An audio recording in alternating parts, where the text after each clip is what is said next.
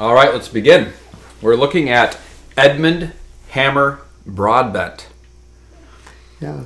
Back in the 1980s, I made a trip up to a place uh, right north of International Falls in Minnesota, crossed over the Ontario border, and there uh, there's a, a farm where the Gerber family lives.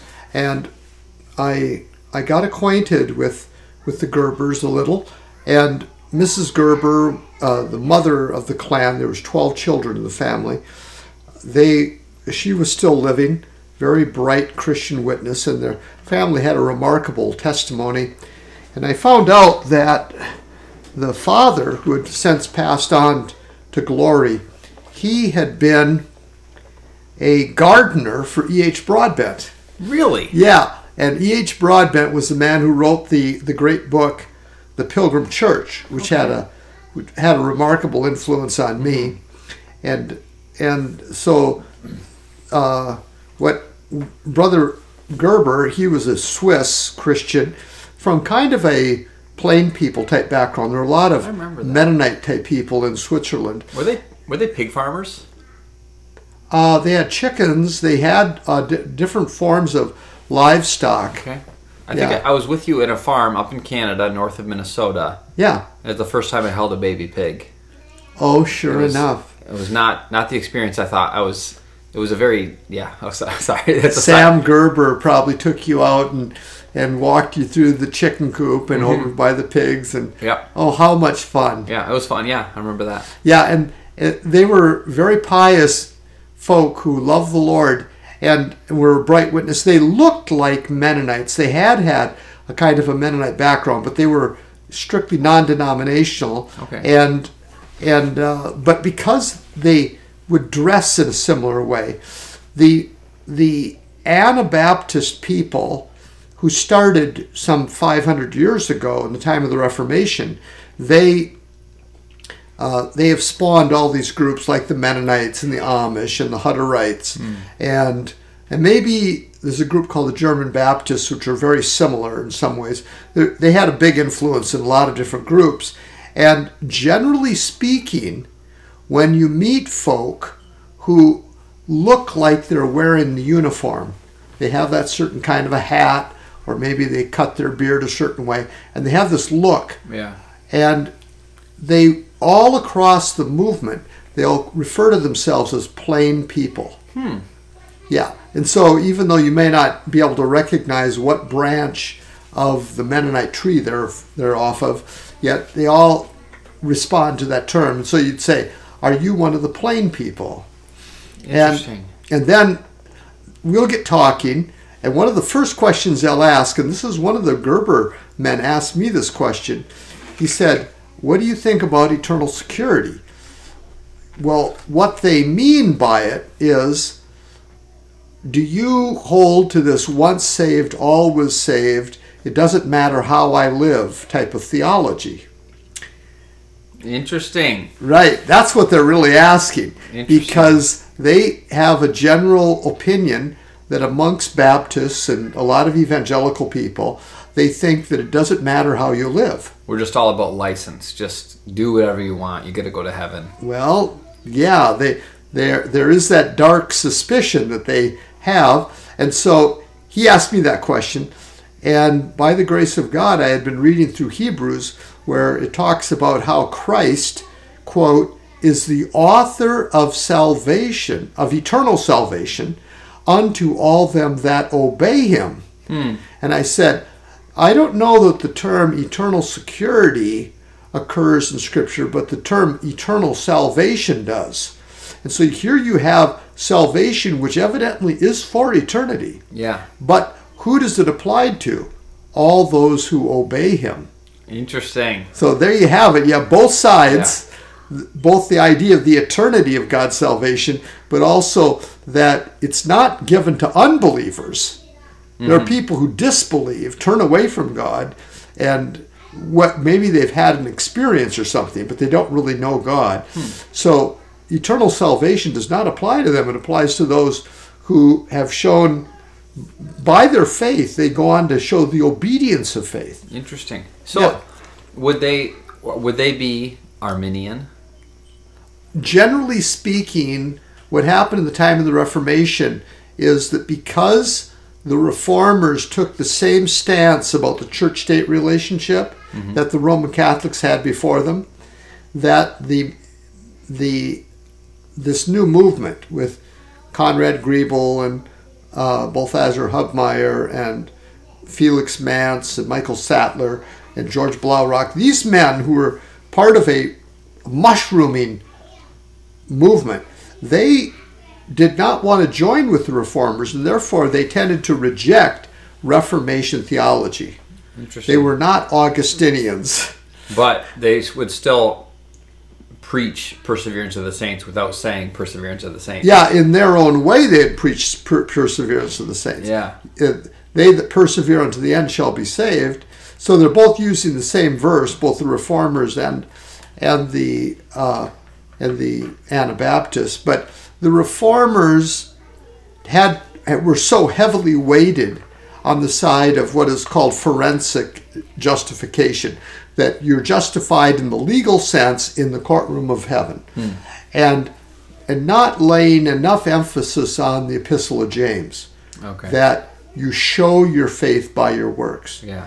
and so that was that was the big rub Okay. and and No. so to this day most of the plain people would be considered arminian i think. Okay. i think so. I think that's fair.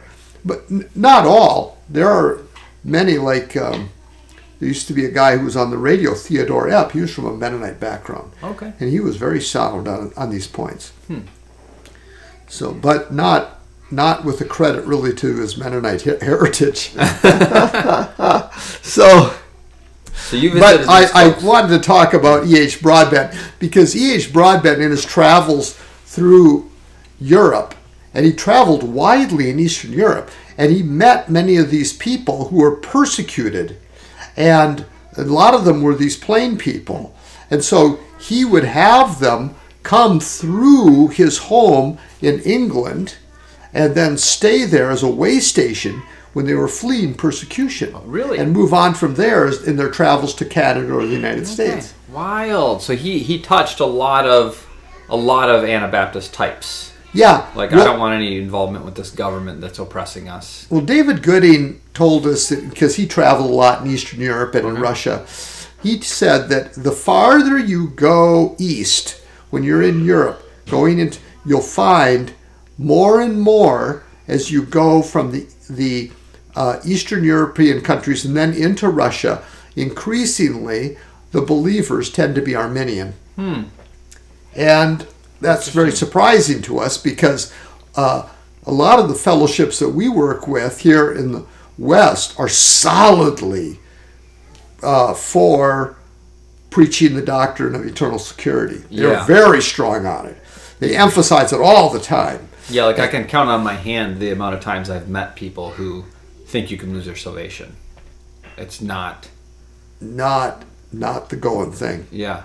No, no. But in these countries where people are being persecuted and they've seen people defect and become traitors Interesting. and people giving up the faith, yeah. uh, then that ca- that raises this issue, and therefore they'll sometimes say, "Well, wait a second.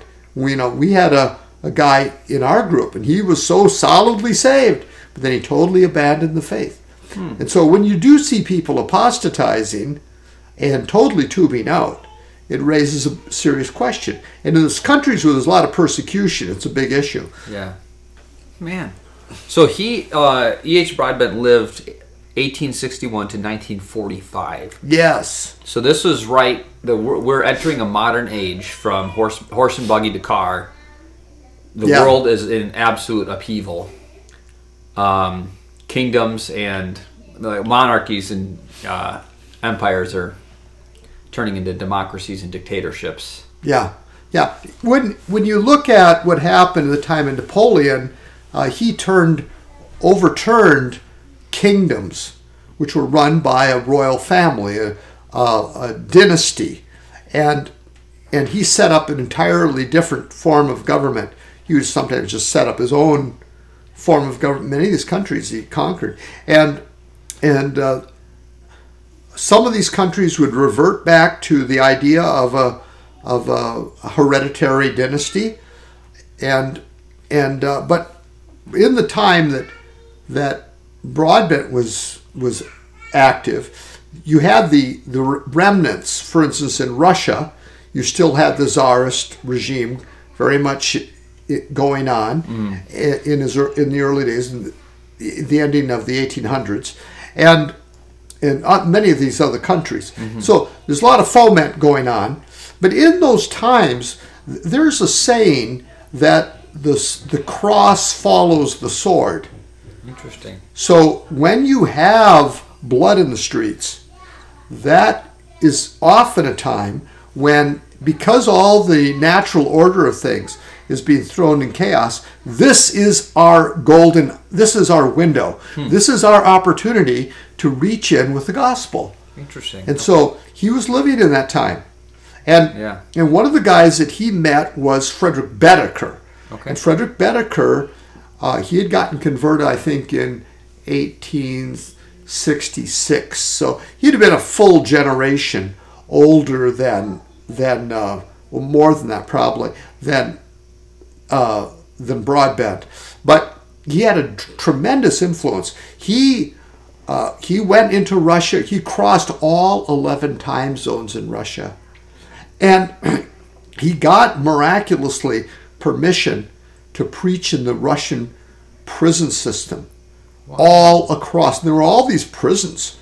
I think there were something like 300 of them that he got into and was distributing Bibles and preaching the gospel in. No, so would this be in communist Russia or czarist? Tsarist Russia. Okay. This is back like in the, I think in the, uh, you know, we should take up a time and talk about about uh, Baedeker. Okay. Uh, he was actually a cousin to the Baedeker who does the Baedeker travel guides. Oh, interesting. Yeah, yeah. There's so he had a connection Yeah. with, and and uh, and they say that in Frederick Baedeker's travels, he would send reports which would be included in, in his cousin's travel guides. so he he he went to a lot of places which were not tourist Yeah, destinations. the food is good, but the prisons are really cold. That's great. Yeah, you don't want to eat what the prisoners eat, but uh, he he was a great man of God, and he had a great influence on Broadbent. Okay. Broadbent, I think, got married when he was like 30 years old, a woman named Dora, and they had eight children together. Eight kids. Get it. Yeah, so he was a very committed family man, and it appears that he must have had some means because he was able to travel so much. Interesting. Now he was a very smart. He knew German and was it French? And German and Russian. French. Well, if you knew French, you could go all over the place. And German also. These were the major languages, Mm-hmm. which would be a ticket. You could go, get into places in Russia and many of the other countries Hmm. with those languages and be able to preach or at least find somebody who could translate for you. Okay. And I read that it was said that he's he was not a aggressive looking man. He seemed like he was a very agreeable type. Yeah, yeah, very along with- winsome, happy guy. He's sort of a small fella.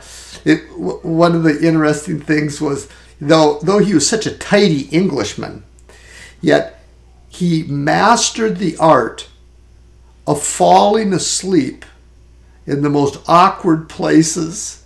so he'd be in these carriages, which which uh, did not have struts and shock absorbers like our cars do today, and and yet he he would begin to relax his body. And he would start in one end of his body. So he'd relax his toes and his feet and his legs. And he would just relax, relax, relax until he would just fall limp and be able to fall asleep in almost any position.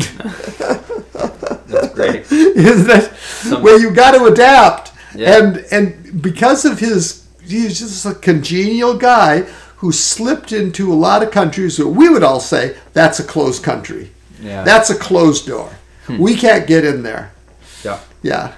Wild. And there were not only did he follow the path of Baedeker, but he also opened the way for others who also went in and, and labored in a lot of those countries. Nice. And, and which and there was a great work going on right before World War II. Okay. That was a great time of, of harvest and reaping. In some of these countries like Romania and Bulgaria, there were these uh, times where they were going to experience tremendous upheavals and persecutions. Yeah. Yeah. So yeah, when was so Stalin? He would have he would have been rolling around this time. Yeah, he not? was really active in the 30s. Okay. Yeah, he came into his own, and and he was he was a dictator over. Well, he died in the 50s. Okay. So, but the 30s, the 40s, Joseph Stalin. Okay. and then and then up into the 50s. So, yeah, he was a terrible dictator. And would uh, uh, Broadbent been traveling through the Soviet Union or Russia at the time? I, I'm not. I actually don't know how it all got combined. Um, I'm trying during to, this time, or was it before Stalin? Because the Bolshevik. No, no, no. He. Uh, oh, go ahead. Go ahead. Say what, you can say. Well, just that the Bol- Bolshevik Revolution kind of World War One was kind of a a launch pad for that. Right. Right. So I didn't know when, what years he was. Yeah, that's a really good question. Well, um, G.H. Lang wrote the little biography about Broadbent, and I think it's available. You can find it. Um, it's, it's a nice little book. What's the name of that? Uh,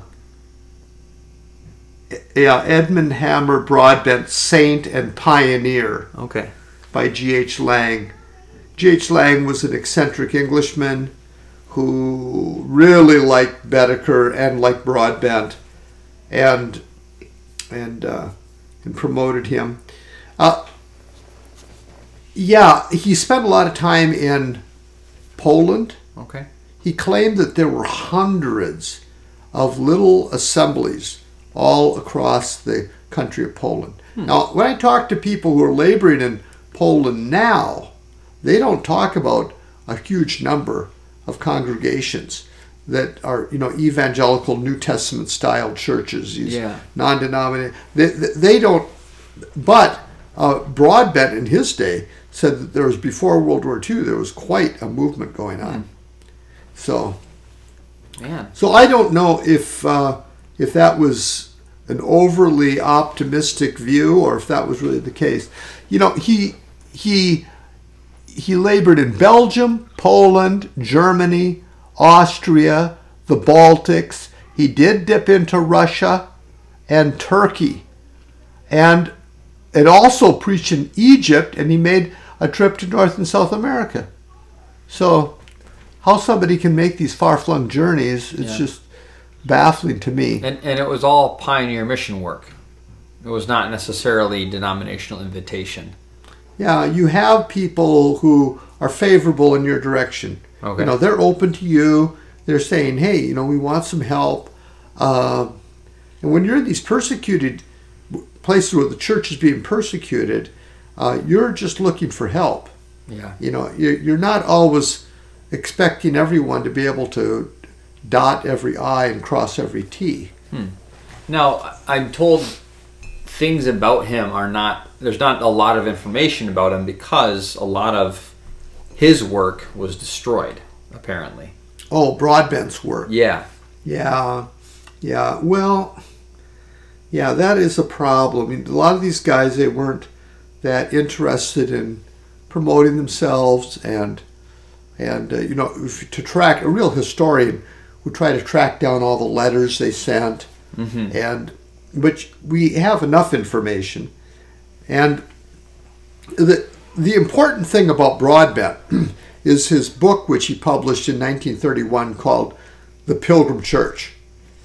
And the Pilgrim Church makes a point that all down through the centuries there have been these groups of Christians, though there there cannot be proven, all uh, usually cannot be proven, an organic connection from one group to another to another.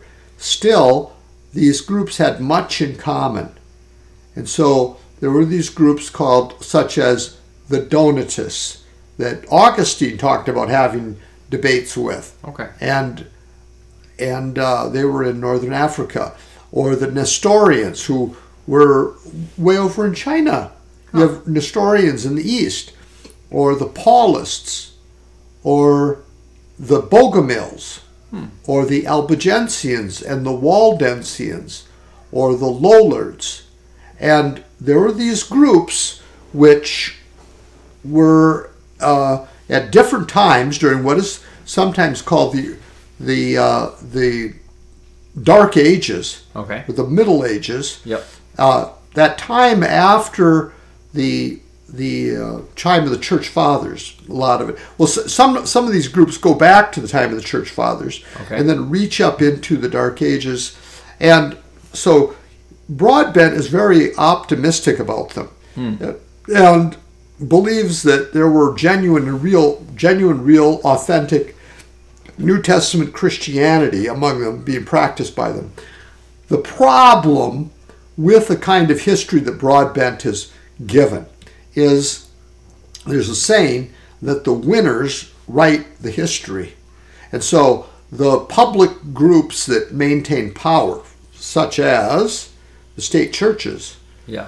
they're the ones who were in a position to have their histories recorded, whereas these people who are constantly being persecuted, and Yeah. those groups that I mentioned, there were actual crusades during the period of the crusades that where they would go out. I think there was an Albigensian crusade and a Waldensian crusade. Really? Yeah, They wanted to go exterminate them. yeah, it, wa these were not crusades to the Middle East to go down to Jerusalem and fight against uh, uh, uh, the Muslims, but these were crusades in Europe against heretics uh, that were branded as heretics.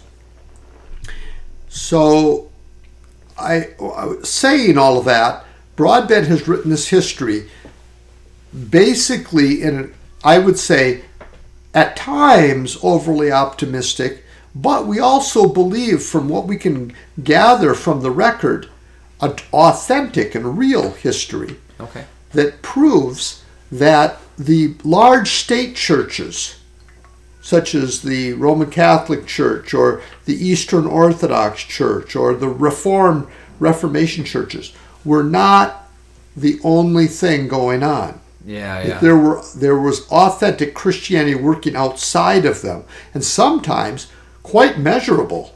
It was it was at times a large thing going on, but what we would call an underground movement. Hmm. So Because that's that's kind of an assumption that there was the New Testament with the apostles, and then kind of I don't know some kind of growth, and then in 300, Constantine says, "Oh, now it's official, the Catholic Church," and then from then only Catholics, and then the Reformation. Well, the way it worked was Paul, he stated himself, after my departing shall grievous wolves come, even from among your own selves shall men arise, teaching perverse things to draw away men after themselves. So he predicted that there was coming a time after he was off the scene. So he's looking forward to his soon death. We think he maybe died uh, in the maybe around the year 66 or so. Okay. And and he's anticipating that. And and he says afterward there's going to be a, a departure and it's predicted in certain of the epistles second thessalonians second timothy it talks about well the lord also himself had predicted a falling away Yep. there's going to be this time of crisis which would come to the apostles and and and so it appears that after the death of the apostles and it was starting to happen already while they were still living the mystery of iniquity does already work john wrote but then he's he's talking about there's coming a time when the antichrist will come so he st- says look we already see these signs of departure but there's coming a time of apostasy and it's and and you need to know about it And so they start predicting this. Yeah. Well, did it happen? Is the church a general history of an upward rise, and that all the events of church history, with the way in which it organizationally uh, began to become this giant superstructure with a earthly headquarters and and all of the the way it became structured, was that divine? Was that meant by God, or was it actually largely a departure from God? So, a lot of believers, myself included, believe that, that Paul and the other apostles, Peter and John and our Lord Himself, predicted there was coming a falling away. And that's actually what happened after the death of the apostles. And so they started introducing things like uh, um, uh, infant baptism. They started introducing things like, uh, well, they they- became really fuzzy about Bible prophecy. We don't really know, and and uh, and coming up with funny ideas about what is meant by the coming of the Lord, and and little by little, elements that were characteristic of the New Testament church were being lost. The heavenly hope, the assurance of salvation, uh, the idea of a believing church. Instead of a believing church, you have a mixed multitude as a standard thing. Yeah. And then when Constantine came in, in, well, I think it was 308, Yeah. Okay. and that's usually the date given. What he did was he legitimized Christianity. He wasn't uh, uh, invoking the Roman Catholic system. That really waited until the 600s when Gregory became the first universal pope. Oh, okay. Yeah Okay. in this, but oftentimes people connect it with ca- the development of Roman Catholicism because it was in 3, 308 or, or wherever, where Constantine said that we're going to legitimize Christianity and make it the state religion. Okay. But that was a big shift. Yeah. The Lord Jesus never ran for office. He, the Christianity in the time of the apostles was not the official state religion Yeah. of the kingdom of Rome. Mm-hmm. They weren't asking for that. They weren't think they were talking about the kingdom of heaven. Not not setting up a kingdom down here on earth. Yeah. That was not their thinking. And and so the the emergence of the state church relationship, which was followed on by both Roman Catholicism and in, the later in the Eastern Church, because they would event you know they would split Yeah. the Western and Eastern Church, and then the Reformed churches followed the kind of state church thing, mm-hmm. and and that was the development of it, and the premise of Broadbent's book is that that largely is a departure from the Word of God. Hmm. It led to things like the Crusades. It led Yeah. to so many of the persecutions. And when you study, for instance, the burning of witches in Europe, well, a lot of these witches were simply heretics who might have been our evangelical brothers and sisters. Yeah. So, yeah, you brand them as a heretic. Yeah. Why? Well, they meet at night. They meet in secret. They go out in the woods. They have their private little meetings. Why are they meeting out there? If they if they were right and good people, they wouldn't be meeting in secret like they are. They must be witches and warlocks, and they're practicing the occult. Interesting. Well, they're the underground church. yeah. So I, I think you have to include whenever you talk about burning witches in in Europe during the Middle Ages, you have to include the victims of that po- policy as the underground church. Yeah. Interesting. Yeah. Yeah. Man. So he wrote on this. He was Oh, fluent in powerfully. Yeah, I remember going through the book, um, but it was a while ago, and I don't remember much much of anything. So there was an interesting story I heard about him and his ability to sleep wherever he was. Yeah. He was in a village. I think you wrote on it in the article. He was in a village, and he got in this little tiny, you know, stiff bed in this house, and the the man of the house came and got in bed next to him. Oh, right, right, right. the, the the wife got in on the other side, ne- you know, next to her husband, and, and he's like, "All right, well, here we go." Yeah, right, right. There, they were. I think that was a story from Poland. Okay. And it was. He comes into this ro- into this home, and it's just one big room, one big room, and there's a a bed. There's this bed there, and it was uh, you know it was obvious it's not a single bed. So he he gets ready, he climbs into bed, and then the host comes in, he climbs in next to him, and then after that. The the, uh, uh, the host's wife, the hostess, she comes in too. well, yeah.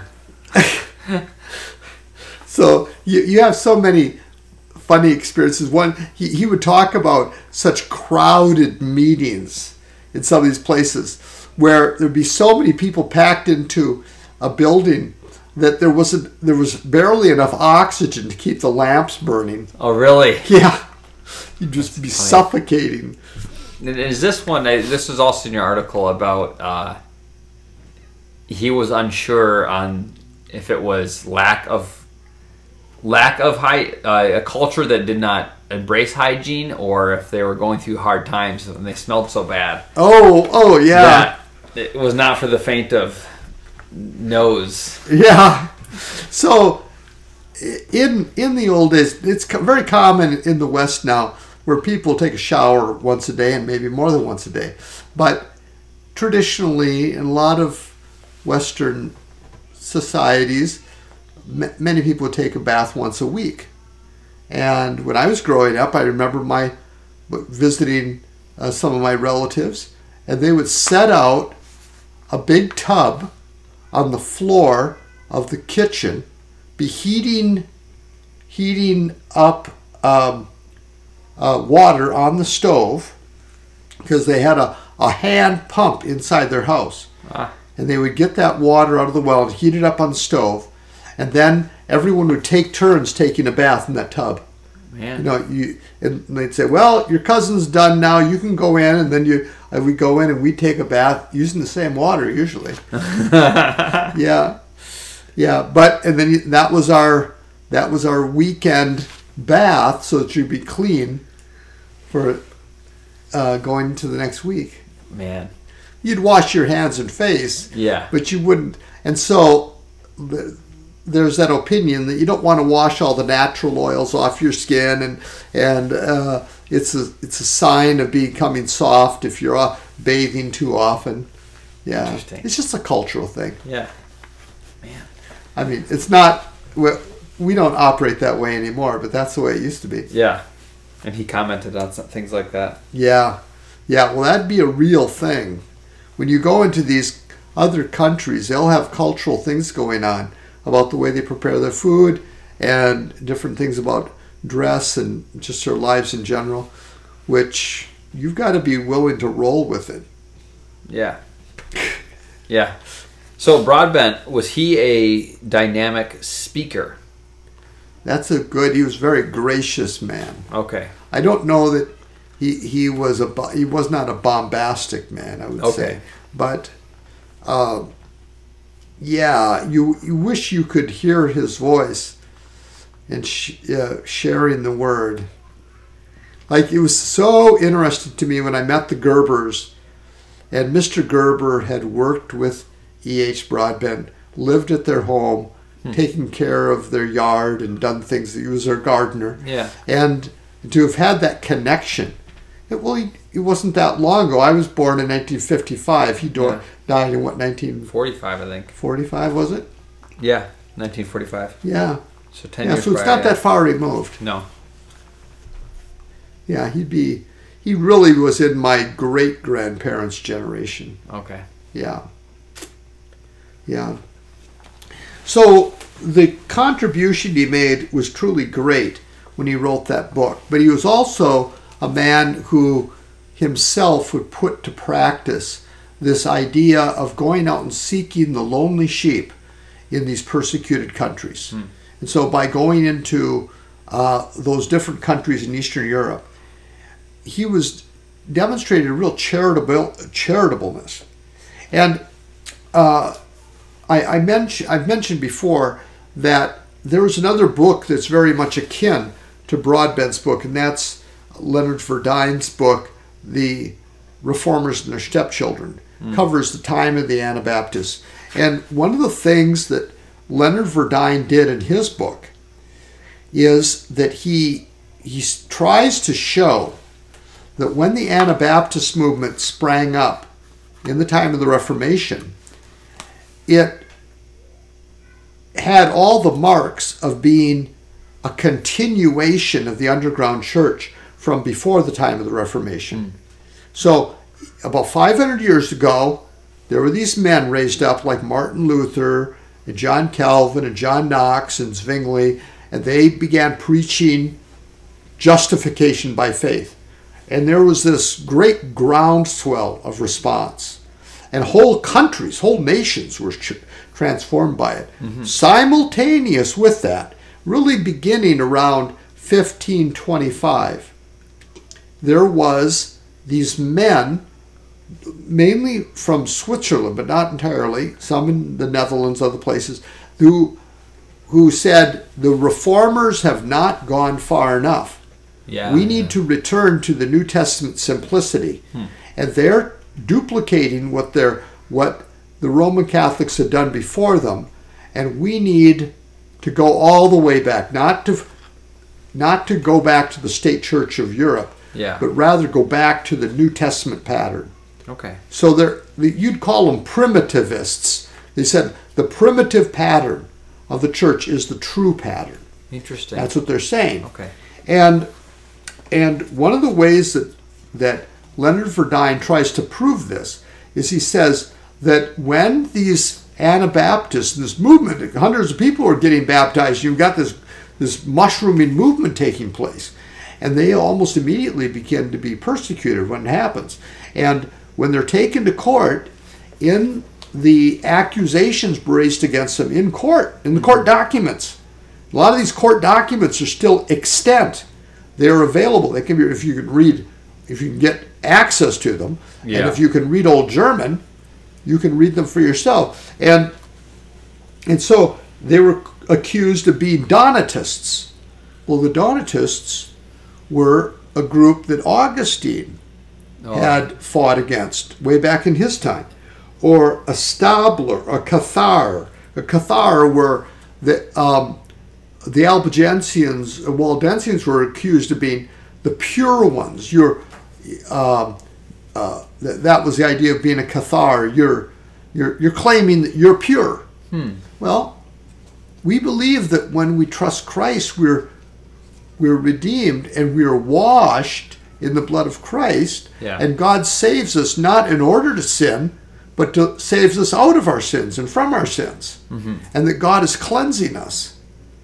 So it's uh, the persecutors would say, You're preaching perfectionism. interesting. See? Yeah. You're preaching a fanaticism. No, no, this is just Christianity. And so the same accusations, um, uh, well, a communist, that was one, that, that you live in commu- communes. Well, that was one of the things which was they accused them of, that you're trying to break away and form your own community, and you're living communistically. Interesting. Yeah, Interesting. yeah. That was an accusation made against them. Yeah. So it was the same accusation that had been raised during the time of the Dark Ages that after the Reformation was raised against the Anabaptists. Wow. And so what what uh, Leonard Verduin does in his books, he walks o- walks through all of these different expressions which were used to accuse the old believers in the old time Yeah. and then how they're now being used, the same accusations being used to accuse the new movement. And Yeah, he's, he's just saying that this is not a new movement. Yeah. It, it, it, there's new men, new people.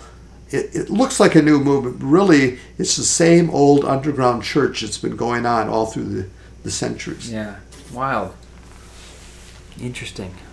And that's really, in a way, the premise of Broadbent's book. Yeah. Highly encouraging. Yeah.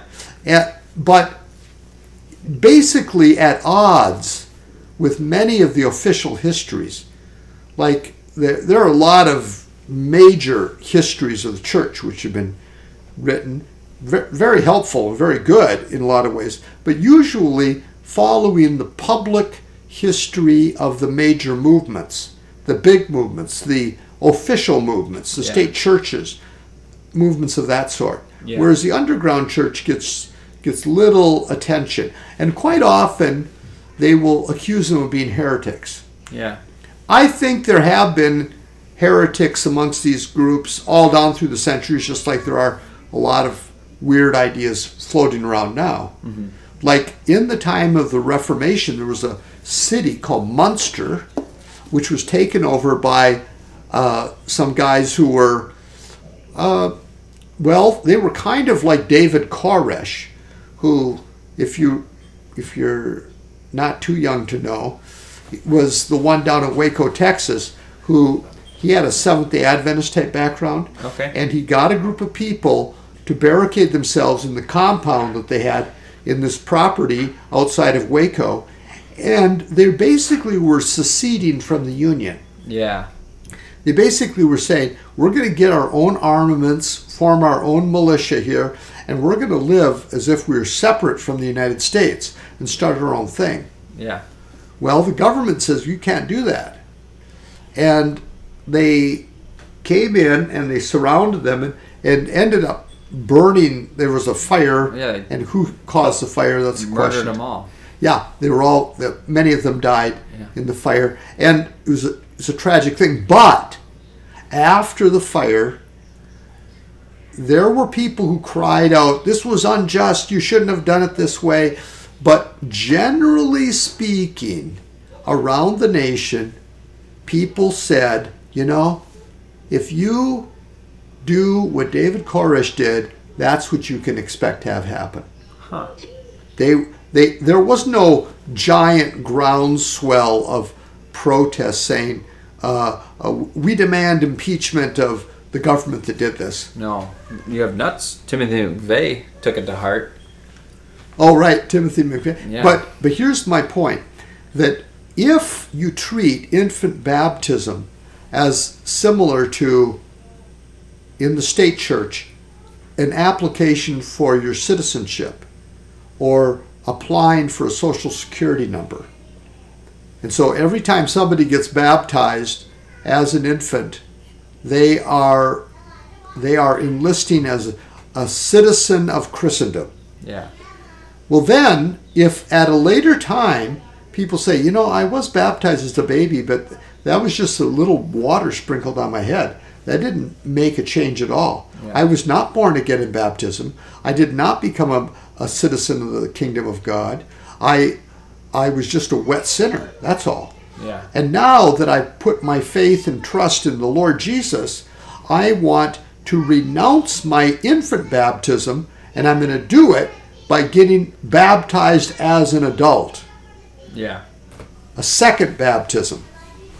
Well, that's what the Anabaptists did. And when they did that, the people who looked on said, wait a second, if you renounce your first baptism, that is the same in our thinking as if you're renouncing your citizenship in Christendom. Mm-hmm. You, ca- you you can't. We can't have people living here in this area of Austria, Yeah. or this area of Switzerland, or this area of Spain, or this area of France. We can't have people living here who totally renounce their citizenship.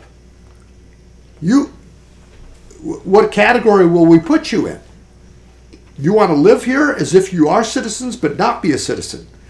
Well, that the Christians were simply saying, "Wait a second, I'm just saying I wasn't born again when I was baptized. Yeah. I'm a citizen. I'll pay my taxes. I'm going to be a a, a, a law-abiding person. I'm not a revolutionary." But they were treated like they were revolutionaries.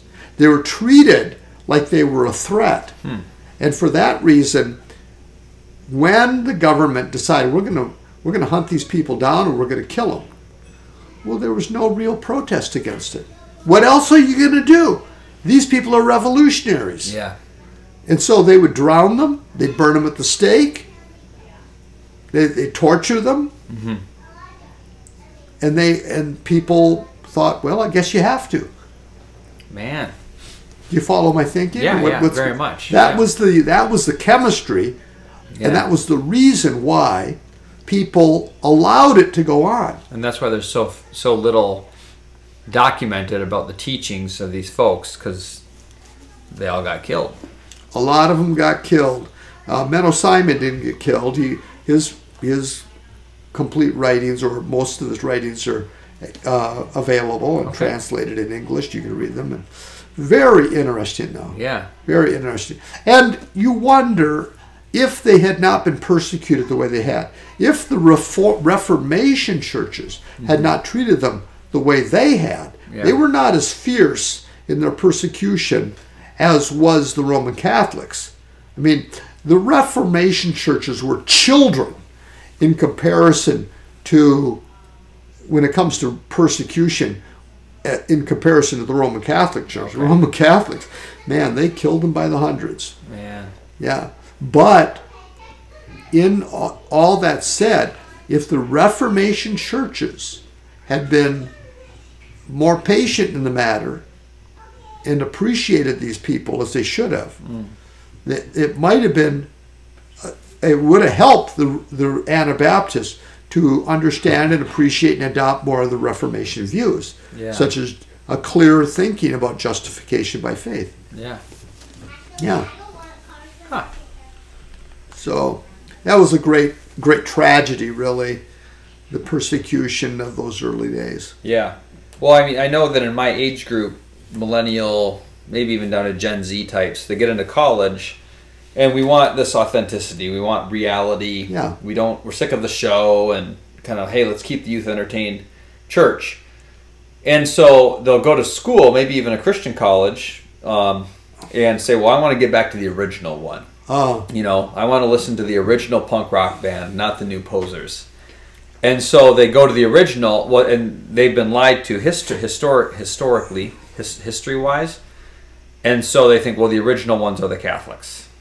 Oh, And so they'll show up at a Catholic church. And in fact, trad Catholics, traditional Catholics, the pre Vatican II or whatever, Yeah, the right. Latin Mass with the head coverings, there's, there's been an increase in young people going to trad Catholic churches wow. because they want to get back to the original. And this Sure. is this is what they've been told is the original one. This Yeah. is what they think we came from. And so and I, I think most Americans don't we don't understand how influenced our thinking is by Anabaptists. If, if the New Testament pattern, which is given for us, is the final pattern, then Roman Catholicism is not true.